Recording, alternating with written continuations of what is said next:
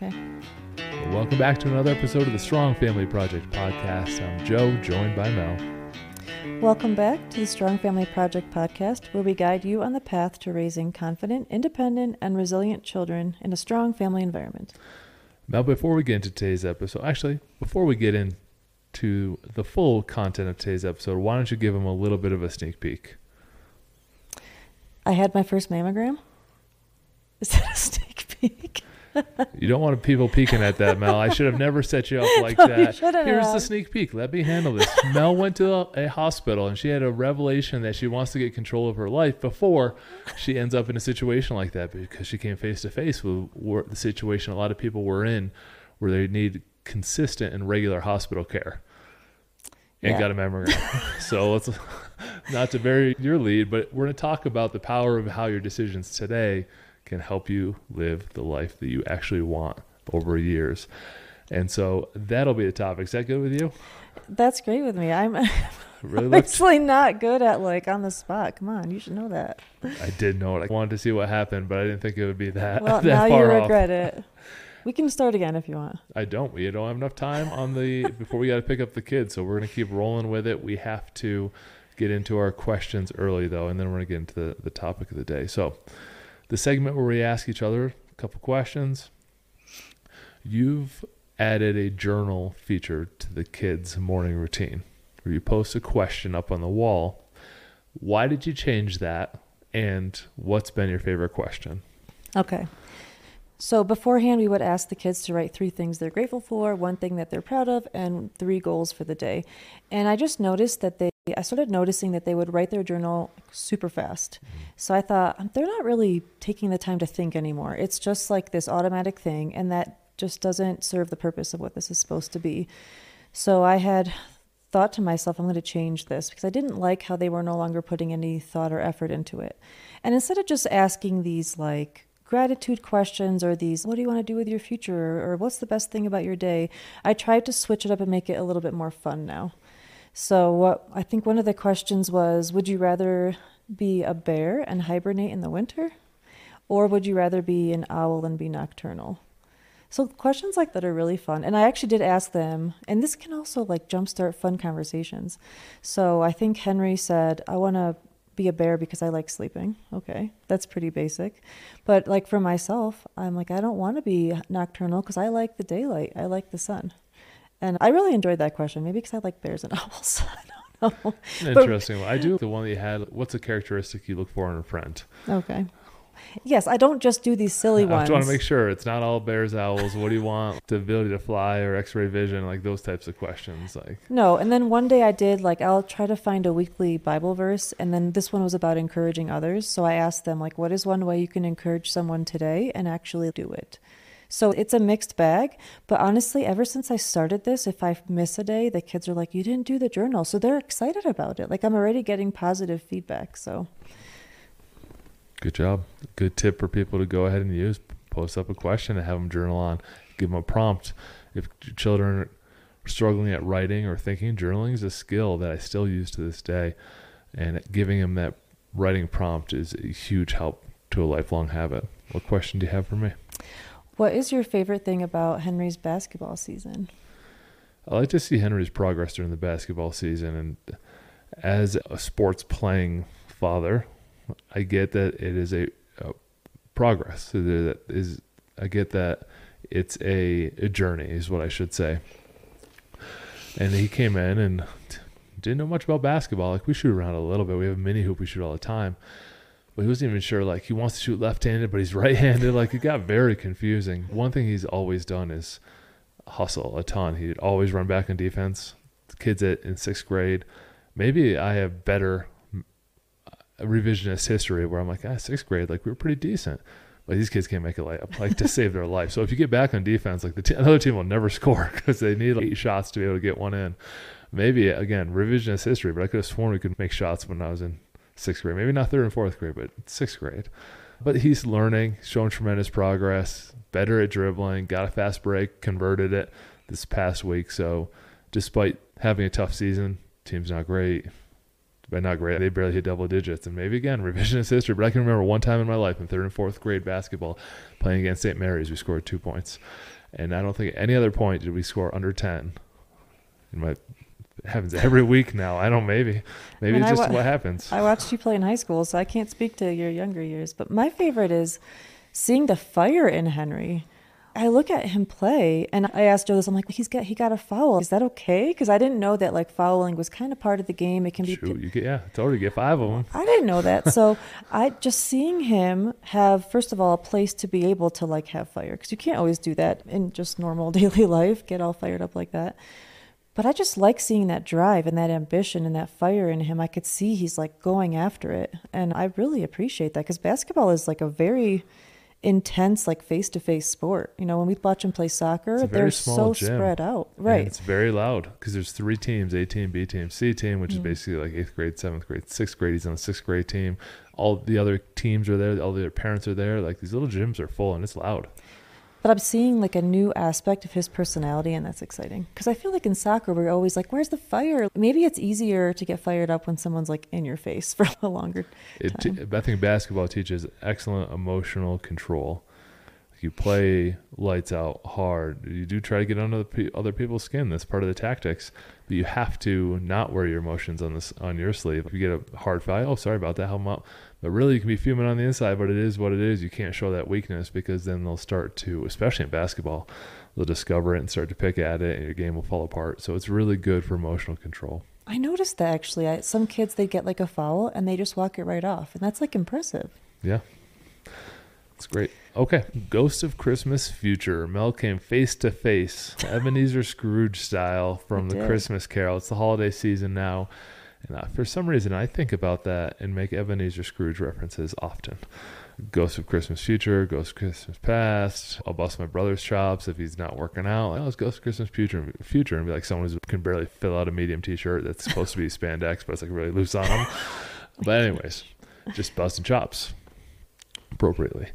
And Mell came face-to-face with the Ghost of Christmas Future. She went to get a mammogram, and it happened to be at a hospital, which is a high-traffic hospital. And I'll let Mell tell the story here in just a second, but the concept is this: she came face to face with a life that she does not want to live. Yes. So I'm gonna start by saying I spend so much time thinking about the kids and about their future. So I think many times in the podcast I've said I don't want to see my 13-year-old. I recognize he will be an adult one day, and when I talk to him and give him advice or whatever the case may be, I'm always thinking future. How is what I'm going to do now going to impact him later on? I don't want my kids to grow up. I want them to be little. I keep telling Everett, don't get bigger. Like, this coat should still fit you. You shouldn't have grown. And I obviously intellectually understand that they're going to grow. And I do oftentimes have that focus. And I think a lot of times, mom's perspective, I don't think a lot about myself as much, because I'm always so focused on their future and where they're at. But going to this hospital for my appointment, first of all, it's weird because it makes me feel old. Because like I'm at this age now where now I have to start thinking about cancer screenings. Like what? So even when I went to see my primary care to set up whatever there. I like how you say my primary care, never our. Is our. I made sure to ask him, if my husband ever needs to come in, can he just come because I am a patient? And they said yes. But when he was going through all the different screenings, this is the first time I've ever had this kind of, and even then I felt like it was very surreal. Like, this can't be me you're talking to. There's someone else in the room that this is for them, not for me. So anyway, I drive up to this hospital, which already felt weird because we really don't go to doctors much. We really haven't had any big experiences where we've had to go to hospitals often, besides having my three kids, which is you're obviously not there because you're sick. And I go in and I have to fill out all this paperwork. And again, it feels very bizarre because it just feels like I'm older than I think I am. And I go back to have my mammogram done. And there's this big like machine. And I'm like, I start to think about just what if I was actually sick and I was dependent on this hospital and these machines and this was my life. It freaked me out. Now, I understand that not all of these diseases are preventable completely, but it made me think about it just scared me, I think. It was a little scared straight moment where I now should think about my future as well. I think so much about my kids and where they're going. I don't necessarily think about myself in 20 years, myself in 30 years. And yes, you'll be around that long, Bear.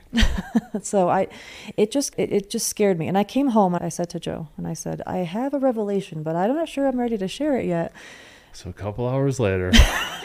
Well, again, we talked about on the 10-Minute Tuesday how sometimes you don't have the ability to process something in the moment. You have to give it some time later, and we have such busy lives. Sometimes you don't make the time to really sit down and mull things over. Like, how often do you sit down and just think about something? And I try to do that when I'm driving. But then I probably should pay better attention given our 10-Minute Tuesday. So my whole point here was I had this revelation where I... basically, like you said, saw into the future almost. I need to start thinking about that, because we do talk about we want to be around for our kids. We want to be healthy, and we certainly make a lot of decisions in that direction, but I am not perfect in that way, and I need to start making some changes because I want to be around. I don't want that ghost of Christmas future to come true. But I never had really thought about it before so clearly until I had that, I guess, realization when I was at the hospital for the screening. I think that clarity piece is very important. And I know you're not talking about unpreventable diseases where some people just get sick, and that's the cards are dealt, or children. That's very unfortunate. We can still do everything we can within our power to live a healthy life, to try to stave off as much of that as possible until eventually it gets us. And that includes exercise and getting sunlight and getting a good night's sleep and de-stressing and taking care of our mental health and eating right and all those things. We've done podcasts on eating right. We've done podcasts on physical health for you before as well, because they're such critical pieces. They talk about not just lifespan, but health span. How long can you be healthy? We can keep someone alive for a very long time, but as Mell came face to face with, it's not a great life if you're stuck in that roller coaster being in and out of hospitals with disease. And so my father is a perfect example of someone who had preventable heart disease, just did not take care of himself, pack-a-day smoker, incredibly overweight, not a healthy individual, ate like garbage, didn't do physical activity. It catches up to him, and you just don't want to live that life. Right, so the first part of this was the mindset of, I need to look ahead, I need to start focusing a little bit more on myself. And having that revelation, even now, talking about it, because when you have something happen, you have this revelation and you have a surge of either motivation or just it's weighing on you. You're thinking about it a lot. And then a couple of days later, it's almost easy to just be like, okay, that's in the past. I'm going to go back to what I'm just used to doing because that's just easier and more comfortable. But I really want to challenge myself to not do that. But I also, oh, did you want to say something? Nope. But I also personally tend to get really overwhelmed. So I start to think to myself, okay, I want to increase my working out. I want to eat better. I want to do this. I want to do that. And then I just do nothing because I feel overwhelmed. So then, of course, I go to you for advice. But what I decided to do this time, and it's actually very appropriate because we're speaking on a podcast, is I decided to listen to a different kind of podcast. So I tend to listen to a couple different political ones or things that are going on right now, and those tend to stress me out. I did stop that for a while and restarted that bad habit. So instead, I made the decision to listen to Huberman podcast, and Joe knows more about him than I do, but I'm learning about willpower and tenacity and where that comes from, and I'm trying to listen to things that will then, I don't want to say motivate, because motivation only takes you so far, but it'll get my mind thinking about this forward progress and these changes I want to make, instead of listening to something that just gets my mind thinking about worrying about things. So I'm trying to start with my mind and just put things in there that will then lead to me making decisions physically and with what I'm eating and things like that. Excellent. And any other piece of advice that you're going to try to implement in your life? I'm going to go back. You gave me a great piece of advice. A couple of years ago, when we first moved, I lost 20 pounds because we were just more active here. We were past the move, so it was a little less stressful, and I was eating healthier. And you asked me, what was working then? Why do I have to reinvent the wheel now when I had tactics and strategies that were working then. So I'm going to go back to that and set up like a challenge for myself, or I haven't like exactly figured it out because this all just happened a couple days ago. But that's, I think, a good piece of advice. Was there a time in your history, whether it's recent or in the past, that something really worked for you? And even if you got away from it, like you had a really good habit and then you allowed that to die out and started with a poor habit, maybe you could revisit that good habit. And I think for me, it's going to be definitely based around eating, which it's hard when we have guests too, to keep that all on track and cook and everything. So I need to get back to that. But I'm going to reflect back on more what worked back then. Should be easy. Strain out those guests. Okay, you be right. You be right, Mom. You're not eating that crap around here. I think I'm busy like going out and spending some quality time doing stuff that I put those things fall to the wayside. But I don't want to let this opportunity that arose with my appointment, that revelation that kind of came out of me, I don't want that to just be for nothing. You know what I mean? I want to run with it. I'll share another revelation because this, not everyone will have that one, perhaps at the age you're at. But I've realized that as I get older, health becomes more and more rare. And so when we're around parents around our age, we're talking 40s, get to mid 40s, or early 50s, there's not a lot of people that have taken care of themseles. They all got the little beer, all the guys got a little beer gut.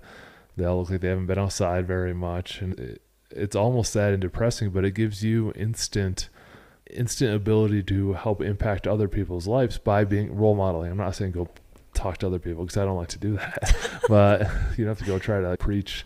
They're just by being who you are, you have the opportunity to improve people's lives because they need it right now. It is a very sad health environment. I love what you said because I say this to the kids a lot. At school, you might not be like clear about something, but in your behavior, you will show kids the example. You don't have to say it to them. You have to do it. And I think that's that good character piece. So if you're making good decisions with your life, whether you know, you are impacting other people. Somebody might say, hey, that kid did that, and I really appreciated that, or I really admired that. It does impact people around you. So I don't even want like an accountability buddy because I want to make it about me. Like I need to be a good example. I want to be a good example to my kids. But I now recognize that what I'm doing now, not that I didn't before, but this kind of brought it to the forefront. It will impact my future. Like you said, these people you see that are unhealthy 20 years ago or even 10 years ago, they could have been doing things to prevent that. So if we can't just shift the focus. Now I have kids, so I can't think about me. But this really, we're like entering a new stage of life. And I don't even want to say that. Like I tell Everett, stop growing, stay little. I want to say to myself, like, quit getting older, just stay this age. And this almost ties back to our podcast about Still Got It, which we did recently. Mm-hmm. And you really need to get around people who don't tolerate your excuses.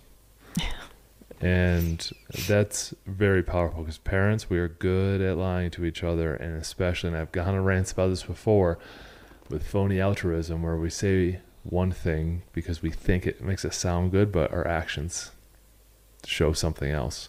For example, say, I'll do anything for my kids. Well, would you get healthy? I can't think of anything more important than being around for another decade or two with an increased health span than becoming incredibly sick, blaming your children, and then as you get older, become dependent on them when they're young to try to take care of you because you're 50 or 60 and are becoming immobile. It's one of the most selfish things you can do, but we all say, I'll do anything for my kids. BS. Mm-hmm. Your actions don't say, and you need to be around people who call you on that BS because most people have a good heart, and when they say that, someone calls it on, it makes them stop and think a little bit.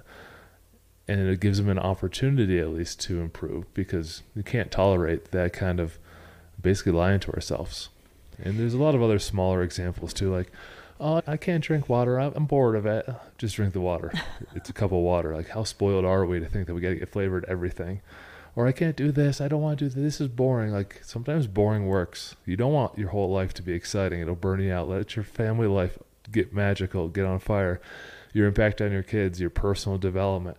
Let all that stuff be on fire, but don't spend your emotional energy being bored with water or something like so simple. This makes me think of back to our values. So the importance of having core values in your family, episode 1 of our podcast, because one of ours is being accountable.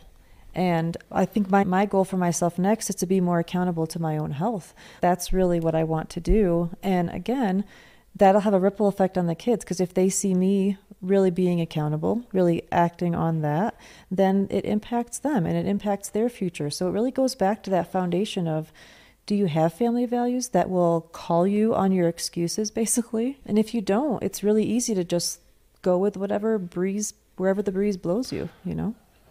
Wherever the breeze blows, wherever society blows you, wherever the advertisements blow you, wherever you see all those fast food restaurants you drive by and you think that, oh, these people have my best interest. I'm going to stop at all these fast food. Look how nice they are. They made it so convenient for me to eat tremendous amount of calories and get sick. Can I tell the Everett example from yesterday? I get to work at home and I don't get to do any exercise. How nice. Everyone is looking out in my best interest. It's not your best interest. You look out for your best interest and then make your decisions based on your interests and your family's values, and quit getting persuaded by society's arguments. Oh, we're in holiday season. I got to eat all these holiday cookies. I got to eat all this nonsense. I'm going to try to get through this without cussing. I'm doing so good right now. So I'm going to turn it back to you with Everett's story. Yesterday, I was volunteering at the school, and part of the time I spend with Everett is doing this thing called mountain math, where they group the kids together based on different abilities and try to just increase their math understanding. And they were doing this little thing with number bonds and using little cubes to represent numbers. And then some of the kids were a little bit bored, whatever. And the teacher said, wouldn't this be more fun if we had M&Ms? And I look over at Everett and he's shaking his head no. Because F your M&Ms. We don't need that. Don't try to impact our kids by teaching them that chocolate is a reward for being able to do math. But I just thought, I was like so proud of him in that moment. But also, more the piece I was more impacted by was the fact that he is shaking his head no because of things we've set up at home. Even every single time there's a dessert, and then you're just like, not for me. And I'm not saying we don't eat dessert. We're not like, I don't want that to take away from my point. But my point is, he doesn't just say, okay, great, let's just do that. He's actually thinking it through. I'm not okay with this. And I want him to be able to speak up and say no. Anyway, that was just a cute little example of how we're living out our values at home is playing out in our kids' individual lives when they're out there and we're not with them. Yes, I was with him then, but I think he would have shook his head even if I wasn't standing there. Definitely. And it's good of you to volunteer at the school so you can get in there and see what's going on. And then that allowed me to have a conversation with Everett and praise him in front of the other brothers for initially denying M&Ms. They, at 5, he doesn't associate M&Ms with a reward for success. I'm here to be a good student. I'm gonna learn my math. Why do you also need to bribe me with M&Ms? Like my ability to learn and prove myself is the reward. And at 5, he gets it because we've had our stuff together. Our 13-year-old, we didn't have our stuff together. He doesn't have that same mindset, and we need to continually reinforce it because we're improving ourselves and our lives at the same time they're growing and getting older. So we constantly need to layer things on there when we can. And our kids are around other people who influence them. So at school, the teachers, and I'm not knocking this person. Like, I think she's great. And I think so many of the teachers at the school are just wonderful. But your kids will be impacted by ideas that come up when you are not there. And it's funny. So I also volunteer in the 6th grade with helping with math. And the teacher jokingly said to me, she's like, one of the kids, when I was there yesterday, I guess afterwards, they're like, oh, when Mrs. Hash is here, she actually helps us sometimes. And Miss Riffles, what? And I don't help you? Of course, the teacher does help them, but she's with them all the time. Sometimes when you're with someone all the time and then you have a novel idea or even the same idea from a different person, it almost makes more impact than if it comes from us, because they hear us all the time. Does that make sense? Yes. Okay. It was just really cute. I have nothing more to say. Okay. Do you? I think we should check in a month or two on where I'm at with this. Ooh, holding accountable. Why don't you challenge the listeners to do one thing for their health too? You can pick whatever thing you think's helping you the most, and then in a month we'll check in on you and them. And me emotionally, see if I'm still not cussing. I'm gonna say that the podcast I'm listening to is called the Huberman Lab, and it's about tenacity and willpower. And it does get a little geeky, but I think if you intelligently understand how willpower works, it will kill a lot of your excuses about it. So I think that's a great place to start. And all you have to do is listen to it. Everybody drives. Everybody does things where they can listen to podcasts. So the Huberman Lab about tenacity and willpower. Give it a shot. Yep. And it is, they're longer ones. We have some shorts on YouTube, probably 10 minutes short, and a couple takeaways that you can listen to. Thank you for listening to another episode of the Strong Family Project Podcast. Download the steps of the Strong Family Path for free at strongfamilyproject.com. And the first Strong Family guidebook will be out on Black Friday. Woo-hoo. Talk to everyone soon.